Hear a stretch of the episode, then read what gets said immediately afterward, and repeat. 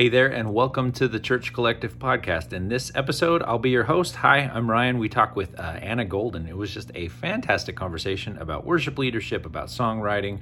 Um, I wanted to also let you know we have an awesome Facebook group. Go ahead and look up the Church Collective community if you're not already in there. We tend to hop in there and uh, see if you guys have questions for upcoming podcast episodes, but we're going to jump right in with this episode. Cool. Well, yeah, so my first full length record is getting released on uh, May 14th, which would be Friday. And it's called Peace, the album. It's a little bit different. I love, I've always been a worship leader since I was really young, but I've also been an artist. I feel like you can't have one without the other when it comes to me. And this album is a bit of a duality. So the first half is from a live recording that we did in Franklin, Tennessee. And it's a live worship setting, something that you would play on a Sunday morning or just worship with, like in your own personal time with the Lord. And then the B side of the record is just like a creative take with the same narrative um, of the first side that peace, like God is the only consistent thing in our lives. You know, peace is a promise, but just in more of a vibey take, I kind of wanted to embody what most of our playlist looks like. Uh, personally, I don't only listen to worship music. I wish I was, you know, that person so holy. Um, but sure.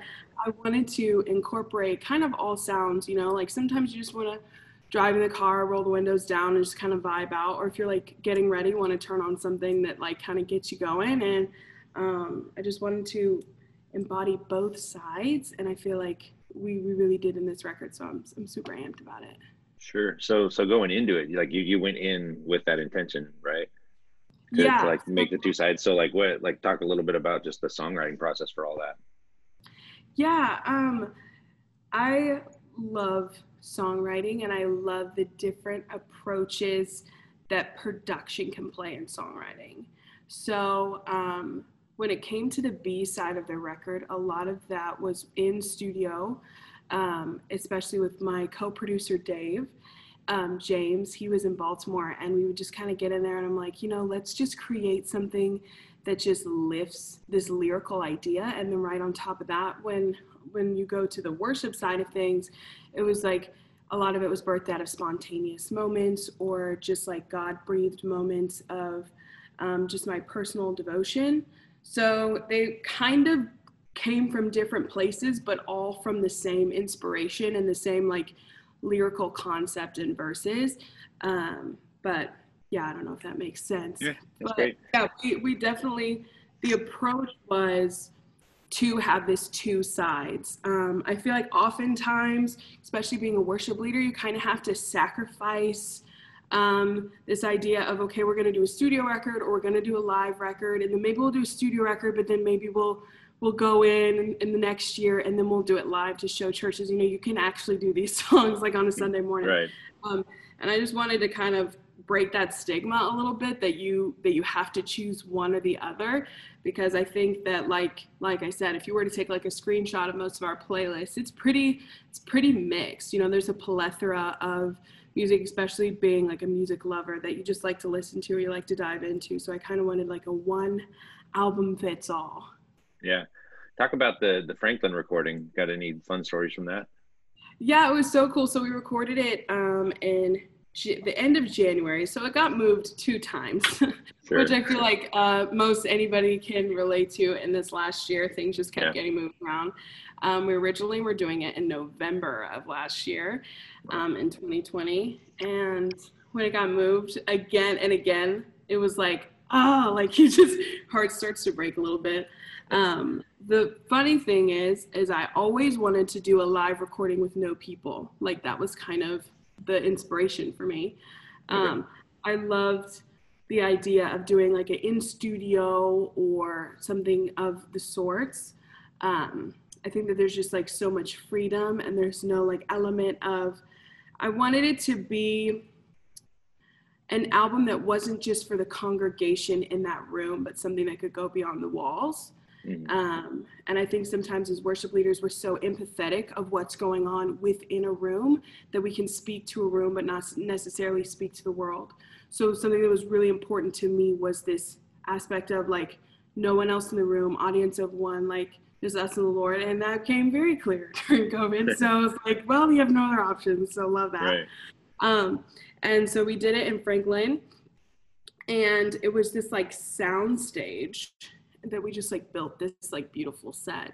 And uh, the first time it got moved to the beginning of january and then of course like um, to be safe and everybody got tested i didn't know i had covid.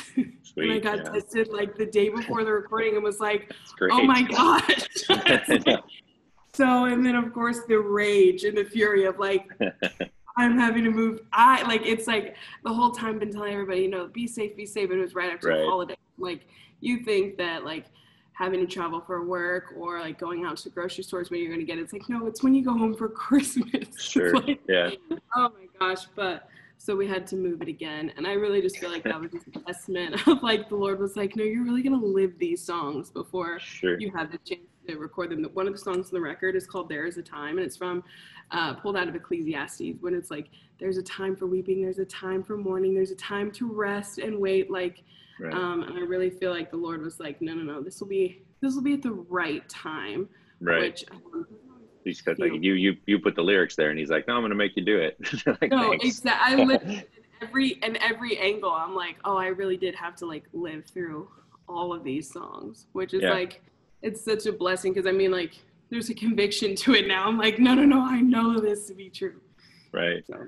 What are What are you hoping uh, as the album comes out here? Like, what are you hoping it does for the church and for people, or like it just kind of yeah.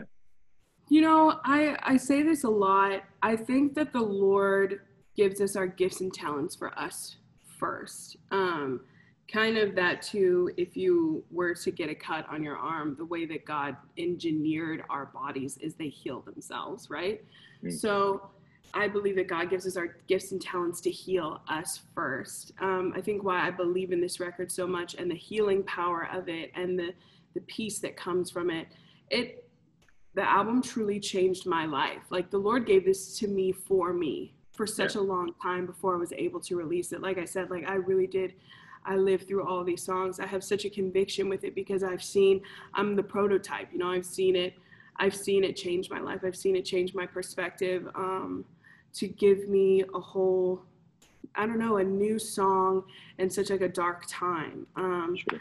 And I, I really believe something that I prayed over this album constantly, and especially before the recording was, like lord please put this supernatural translation on every song that it is all things to all people at the opportune time. Um, and i believe that that's what it is like this just place to meet jesus. This is just honestly what is a song but like an exchange of like love letters between you and the lord? You know what i mean? And just yeah. like this beautiful story of just redemption and finding peace. I mean this album is so rooted in peace. I mean, that's why it's called peace. Um, just the idea that peace is not just like this stillness, but it's peace is justice. Peace is this ferocious thing that chases down the darkness. You know what I mean? And so we, I really, I saw all angles of that within this project. So I think the biggest goal is just to see it just change people's lives. How I know it can because it's changed mine. So there's like no doubt in my mind that um, whatever you need you can get from it if you sure. just take the chance to like listen to it and meet the Lord um, where He wants to meet you for sure. Yeah. Talk a little bit about your like history as a worship leader. Like, how did you get into all of this? Give us a little bit of your story. Yeah, so I have basically, since I could talk, I could sing. Um, my parents were both worship leaders. My mom was like a jazz singer. My dad was like a classical guitarist. So, very musical family. I have three siblings, and we're all musical. So it was like the Partridge family, you know, mm-hmm. at all yeah. times. We were all homeschooled too. So um, my mom used to make like music classes be a part of our schooling. I don't think it was. you know what I mean? And also, what was a part of our schooling was like plays at the church. So we were like, all six of us were in like Noah and Jonah and all that fun stuff. Um, and then when we were younger, uh, my brother and I primarily did stuff with like Radio Disney. So I started like in the mainstream world, but also I was always so drawn to church and I loved worship. Yeah. And it was weird, like since I was about 11, 11 years old, I remember being in like children's church and the worship leader coming up to me. He's like, You sing pretty loud during worship. I can hear you sound good. Do you want to sing with me? And I'm like, what? So then like I would just be asked to be on these worship teams like since I was a little kid up into the point of where like being 18 or 20 and then tasha like reaches out to me to be a part of her album tasha cobbs. And i was like wait what? Like the way that the lord just kind of like broke through. But i started leading worship full time at 16 at a church that had multiple locations in st louis. It was like a like a mega church and like just really just high capacity um, when i was when i was 14 i started an internship at an international house of prayer so i had like these really I don't know, like these two sides. So I, I started in this very like harp and bowl prophetic worship space where it was just super Holy Spirit breathed. And then when I turned 16, then I got in this space of a very structured service and multiple like locations and just seeing all sides. And I really feel like that was the Lord's um, plan to just give me the advantage of knowing all sides. Like you can't be just spirit, you can't be just truth. There's like a pendulum to everything. Sure. And um, so I started leading worship full time, like as a job at 16. I was also like still homeschooled, but taking like night classes in college. So I was yeah. living the life of like a 30 year old. sure. um, but uh, so yeah, that's, uh, I've been in full time ministry since I was about 16. I've been a part of a bunch of different ministries. When I was um, 22, I moved to Greenville, South Carolina, and I was a part of a church. I was a worship pastor, and um, with Tasha and I don't know. It's just it's been crazy. I never thought that I would release worship music or anything like that. I'd always been involved in mainstream. Yeah. And um, when I was 15, I remember being just like so overly spiritual at 15.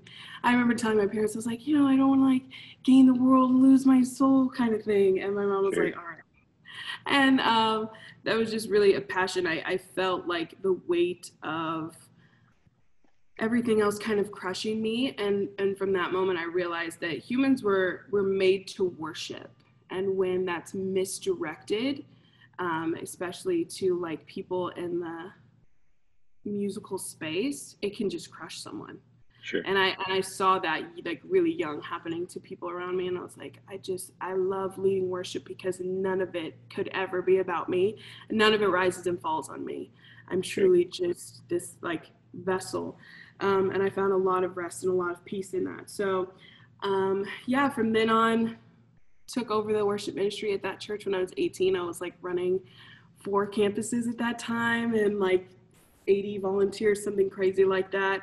And then uh, began like traveling full time. I released an EP called Take Me There. Um, and then I had the privilege of like singing that at a bunch of churches and just from there it's been really cool i love i love being a part of like local churches and ministries i love going and talking to worship teams because i think it's just it's truly like the lifeblood of what we do like the worship artistry side of things is cool but like the day in day out i just love the concept of people going to full-time jobs but then in their spare time they go to the rehearsals they wake up early on sunday mornings to sing their part like they have completely other lives like I just think of like what a privilege it is to be like in full time ministry. It's like yeah. it is. It can be really tough, and I think we've all seen the, the monsters of that. But it's yeah. it's honestly like the greatest call, truly.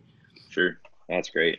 Talk a little bit. I'm sure as people are listening to this, um, it's a lot of leadership for uh, such a young age. Like maybe speak to that. How did you uh, deal with that? Did, did people, you know, give you trouble because you were young, or like how, how did you how did you work through that?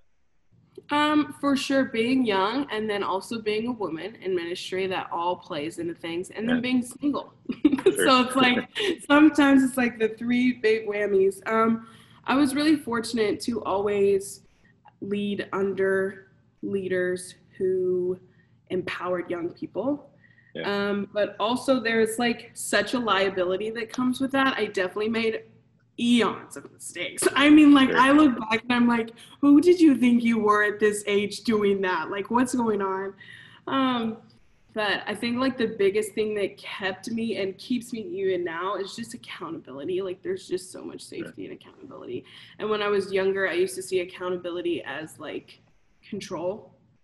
And um, accountability is truly just guide rails and it, it is like like i said there is just so much comfort in that i love that right now i have a list of people on my phone who know where i'm at who know what i'm doing who like cover me in prayer and who know who i am so they can tell me when i'm acting out of character and i think that that's something that's huge for like young leaders to be submitted. I hate to the idea of people. I'm like Enneagram 8 to the core. I'm like, don't control me, don't whatever, right? So, right. Um, which is great in some areas. I mean, like you can like break through walls, but it's also like you can be very, very stubborn. Um, and I think that that's something that I had to learn the hard way. Tasha often says that I love to learn from my mistakes. like I, am like, I need to make this mistake. Right. But uh, I think as I grow up and mature, I am accountability is just the biggest thing that just really helps like young leaders. And I think that it's great when people empower young leaders, but sometimes, like I said, it's like this bit of a liability that a lot of people don't want to get into. Totally. Um, but I think it's it's worth it. There's so much creativity and new perspective. I even look at like the new generation of like Gen Z and I'm like there's just so much greatness. Like I feel like they come they're like born knowing these things. I'm like, what's going on? We did not right. know any of this when I was curious. But it's uh it's really dope. But I would definitely say my biggest biggest thing would be accountability for sure for young leaders. Yeah we've talked about Tasha a few times. Like, I'd love to hear, like, as someone who's been able to serve under her, she's like a powerhouse in worship world and music world. Like, could you maybe just, what are some of the lessons you've gleaned from her as as a mentor down to you? Yeah, I always studied Tasha from afar since I was young. I, I really yeah. gleaned from her because of her strength and her authority. Like I said, like being a woman in leadership and in church it honestly can kind of be this cast a little bit of like you need to be dainty and like mm-hmm. respectable and like all these things and i loved i loved tasha because she like was like i'm gonna break through walls you know what i mean yeah um and then when i was 20 i remember i was like in like las vegas with my family i got this like email from her and I was like, I must have signed up for an email chain because it was like, it was like, hey, worship leader, we want you right. to be a part of whatever, like this new record, Heart Passion Pursuit. And but then it, it had my name in it. And she was like, I've been listening to your EP, and I was like, wait, what? and um, a mutual friend of ours like connected us, and then I like showed up at this recording, and it was just really instantaneous. I mean, we're like, we're very similar and she was like i just see i see so much myself in you um, like immediately took me under her wing her and kenny have just been incredible i've learned so much so much from them. I think that one of the biggest things tasha talks a lot about this is mentorship and accountability and just staying submitted. And you know it's there's there can be kind of a facade that there's like a lot of glitz and glam and fashion but it's like it's like no there's like a lot like a very high level of consecration to like what we do. And she really she really bodies this like loving like motherly figure in my life sure. that is like constantly like calling me out yeah but also great. like but yeah. in like such like a loving like growing kind of way yeah. um and she balances she balances things really really really well sure. um she, i mean now she has her own church and she has her family and like all these different things and she just shows that there's like that you don't have to like sacrifice certain things like family is always first before ministry because that's your first ministry. Yeah. Just like, the basics. I mean i've just been able to just glean so much. She balances local church and her artistry so well. I saw her be a worship pastor over a huge church but also she was touring. She, i remember she had like three different tours one year but it was like it never felt like she was gone. She just covered that so well and i yeah. think that that's one of the most beautiful things that i learned from her because i never want to be disconnected from a local ministry but i also don't want to feel like i have to give up certain things. And she's like no there's just a beautiful balance balance in it. So sure. Yeah i could go on for days.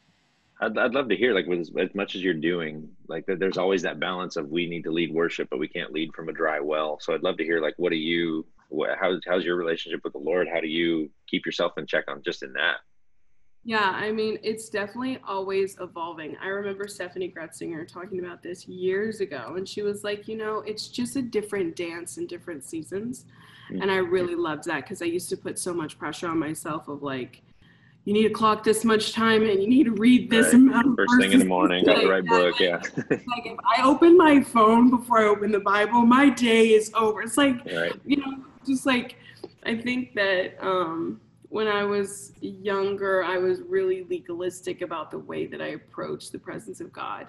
Mm. And it's just evolved. I mean, it evolves in every season. I this week I've been reading um, in Psalms 139 just about how the Lord is constantly there with you. Like when I make my bed in hell, you're there.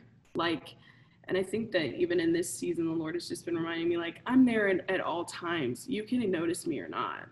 So, this like level of awareness that, like, every morning when I wake up, you know, I tr- I truly try to be like, hey, like, what's going on, like, with you? Like having this like personal relationship, but not throwing away this like holy reverence um, for who the Lord is. I try to I try to get in a place of worship um, every day. I mean, that's not always like sure. realistic. Sometimes, I mean, like yesterday, I filed my taxes, so that's like I'm put me in a mood all day. I was like, I don't want anything to do with the presence of God today. I'm like, why would you do this? um, no, but it's just like the reality of it's it's a relationship that I constantly have to pursue, and yep. you really do as a worship leader, you can start to really feel that disconnect when I, I, talk about this all the time. Like when you're talented, it's easy to fake anointing. There's like this grace period. And you can get caught in this really sticky space of like where people will still be fooled to think that you actually know what you're doing when you're not. like, like, yeah. and then it, it all, it just, it runs out. Like, um, sure. I think that that's something that that scares me, but I constantly am like, you know, I want to keep the main thing the main thing. Like, right. who, who, am I to say anything if I don't even know you? Sure. Um, but yeah, it looks different in every season. I think that right now, like, um, my one of my biggest ways that I connect to the Lord is songwriting because I feel like it just logs our conversations, yeah. like, which I love. And um, sometimes it's letting me picking up the guitar and I just cry. I'm not like a crier, so like I just do that Um, Yeah. And uh, yeah, I don't know. That's kind of been that's good. what it yeah. Right I don't know if that was an answer or not, yeah. but I think well, the answer is like there's no right or wrong way. It's just like sure. I don't know. I just, I just talk to him. Yeah. I'd love to maybe get a little bit tactical here before we wrap. Um, you you talked way earlier about like uh, your background in both the spontaneous and kind of the structure for worship, and that seems to be like a hot button issue for a lot of worship leaders. And some mm-hmm. of us will get in fights about which one's the right one, and, and some of us will say it's both, but then not quite know how to do both. Some of us, you know, lead worship for an hour and a half because the Lord moved, and then the kids' ministry's mad at us and all that. Could you maybe speak to uh-huh. just somewhere, some kind of balance? I mean, the answer is there's some balance in all that, but maybe just with your varied background, give some advice to the young worship leader that wants like a little more of the spontaneous, but also has to plan. Like, talk about that for me.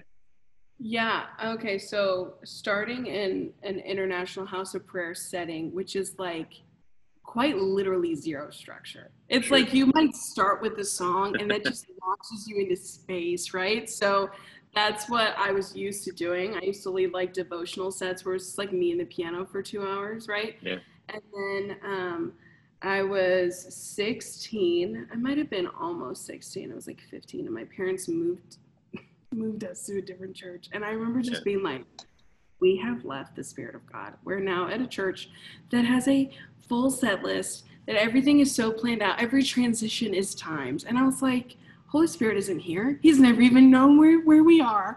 And I just remember like being such a brat at 16 and then the lord just like bringing me to my knees i remember we did 22 minutes of worship it was always capped at that there's right. so many the pastor would travel back and forth campuses. and the Holy Spirit was like, You're putting me in a box to think I can't move in 22 minutes. Yeah. And I was and I was I was convinced we were putting the Holy Spirit in a box because we were only doing 22 minutes. Yeah. And I think that there is a time for everything. There is there is a time for literally everything, and especially when I when I think about a Sunday morning service, I've been a part of both ministries where it's like just open the floodgates, let it let it just let it pour out, which is so so many beautiful moments.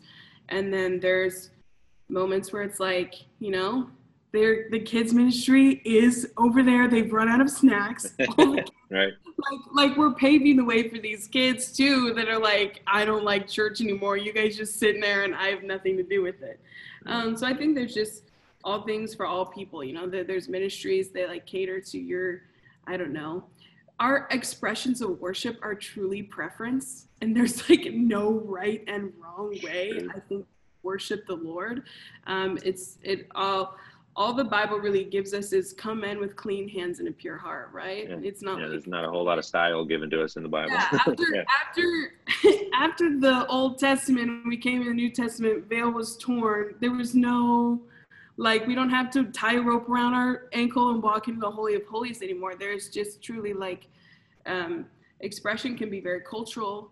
It can be very based on where you grew up um, and what you know. And so I think that just like I don't think there's a right and wrong way to do it. I think that we just follow like the biblical principles and then um, you kind of just you, you go to a church that I mean I guess caters to your more of your expression, which sounds weird, but um, I used to think that there was only one way. The, the Holy Spirit was only this like very loose, like everything. Um, everything has to be no structure, but I think that the Holy Spirit can move within structure and can move without of it. I think that there's just so dependent on the worshiper of like, you can jump in the well or you can't. I remember the Holy Spirit gave me this vision when I was younger, when I was leading worship. I used to get so affected when people wouldn't enter in because I'm like, what's going on with you? Like, what am I right. doing this and, uh, the Lord just gave me this image of like being on the airplane and having an oxygen mask. And he's like, you have the ability to decide if you want to,